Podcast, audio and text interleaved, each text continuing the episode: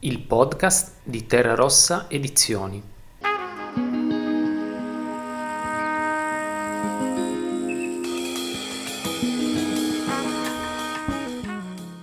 Sul comodino di Francesco De Zio. Il romanzo sul comodino non può che essere ehm, Viaggio al termine della notte di Luis Ferdinand Céline. Sono particolarmente legato a questo romanzo in quanto aver conosciuto la sua voce per me è stata una folgorazione.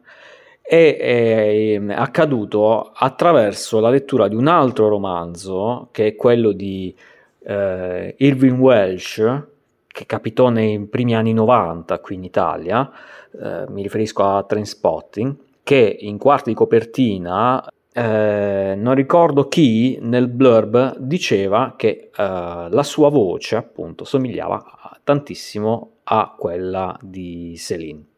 Quindi voglio fare delle ricerche per cercare di capire meglio come uh, fosse insomma questo suo linguaggio e eh, mi imbatté appunto nella sua scrittura delirante, allucinatoria, eh, drammatica ma estremamente anche comica.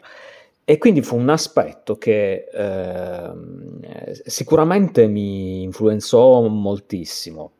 Forse non era neanche un periodo in cui scrivevo, probabilmente eh, buttavo giù degli articoli in cui parlavo di musica su, su un giornale locale. Ciò che poi mi affascinava, ecco, di Céline era la sua estrema sincerità, cosa che non mi era mai accaduta prima eh, leggendo qualsiasi tipo di romanzo. Ecco, questo um, suo cercare, voler a tutti i costi cercare la realtà o comprendere il mondo, mh, per scontrarsi poi uh, con una verità ineluttabile e che cioè ahimè, la vita è priva di senso e quindi lui arrivava sempre a queste conclusioni, episodio dopo episodio. Eh, naturalmente si tratta di un romanzo molto lungo e impegnativo e che merita uh, anche di essere uh, riletto più volte.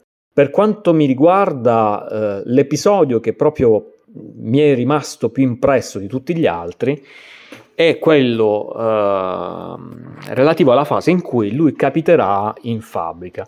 E secondo me, ecco, quel, quel, capitolo in particolare vale tutti i saggi che si sono scritti sulla, sull'automazione, sul, um, sulla produzione, sulla produttività, eh, contro il Fordismo e quant'altro. Vorrei leggervi eh, giusto qualche passaggio, così mh, mm, da dar conto anche di quella che è la temperatura emotiva.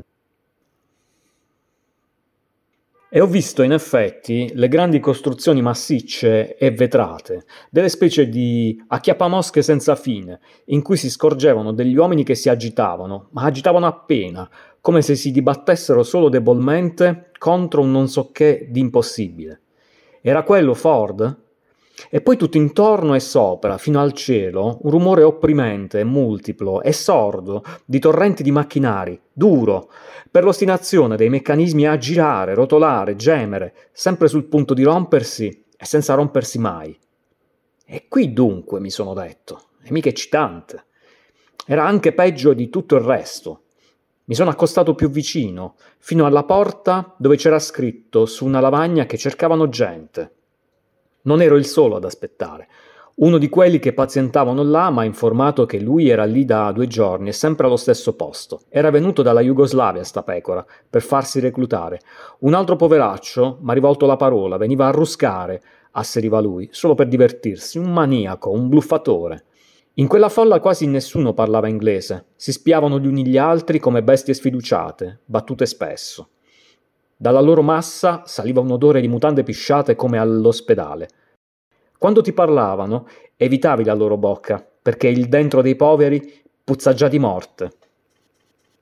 E come potete vedere, la sua, eh, si sarebbe detto in tempi andati, è una scrittura proletaria, come non se ne leggono più.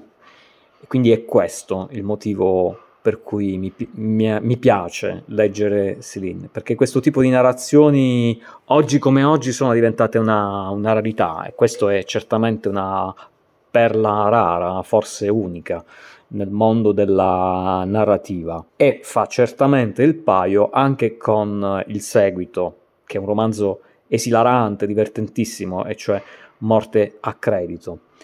E entrambi vanno letti per motivi diversi. Mm, e comunque poi importantissimo anche la sua capacità appunto di far parlare il popolo, il cosiddetto argot, il lavorare sul gergale, costruire le frasi eh, come solo lui sa fare.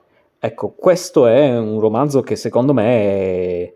i lettori di Terra Rossa non dovrebbero perdersi. E poi certamente dare anche un'occhiata al suo figlioccio, che sarei io, eh, perché quando ho scritto Nicola Rubino, è entrato in fabbrica, eh, ho tenuto bene a mente la sua lezione.